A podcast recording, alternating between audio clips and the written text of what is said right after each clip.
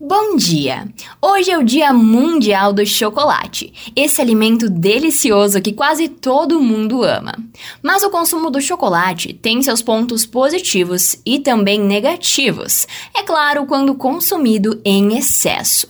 Para falar um pouco mais sobre esses benefícios e malefícios, no quadro Viva com Saúde de hoje, nós vamos falar com o neurocientista Fabiano de Abreu. Bom dia, Fabiano! Olá, Fernanda, bom dia! Então, Fabiano, conta pra gente como que o chocolate atua no nosso organismo, principalmente no comportamento do cérebro. Quando falamos em chocolate no meio científico, o conectamos a coisas boas em sua grande maioria. Contudo, quando em excesso, é algo que se torna prejudicial. Mas é inevitável pensar em chocolate e não pensar logo em flavonoides e, no meu caso, não pensar na memória. Os flavonoides ou bioflavonoides são compostos bioativos com propriedades antioxidantes e anti-inflamatórias.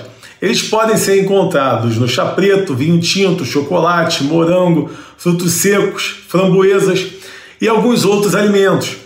Alimentos ricos em flavonoides reduzem até quatro vezes o risco de desenvolvimento de Alzheimer e de outras demências. Os flavonoides trazem benefício para a saúde do coração e podem aumentar a quantidade de sangue presente no giro denteado do hipocampo, sistema límpico do cérebro. Essa região do cérebro é particularmente afetada pelo envelhecimento e está relacionada com o processo de transformação de memória de curta para longa duração. O consumo de chocolate já comprovou ganho nas funções cognitivas e também no efeito do humor, levando em consideração que o processo de armazenamento de memória envolve a emoção e a serotonina torna a aprendizagem mais eficiente, além de ser um neurotransmissor relacionado à felicidade que, quando em baixa, é o responsável pela depressão, logo percebemos a importância do chocolate neste processo de memorização. Níveis mais altos de serotonina elevam a eficácia na aprendizagem e o chocolate, mais especificamente nas sementes de cacau, tem a presença do aminoácido triptofano, que sintetiza a serotonina. Inclusive, este neurotransmissor tem relação com ansiedade, já que atua no cérebro regulando-a. Baixos níveis dessa molécula podem causar aumento da ansiedade e levar à depressão. Há também no chocolate a teobromina, um não seletivo da fosfodiesterase, um alcaloide da família da metilxantinas, da qual também faz parte a cafeína. E pode ser útil no tratamento da fadiga e da hipotensão ortostática, além de ser um estimulante no processo de memorização. Mas não para por aí. O chocolate também influencia na liberação da dopamina, famoso neurotransmissor da recompensa, que na falta dele aumenta-se a ansiedade em busca da liberação.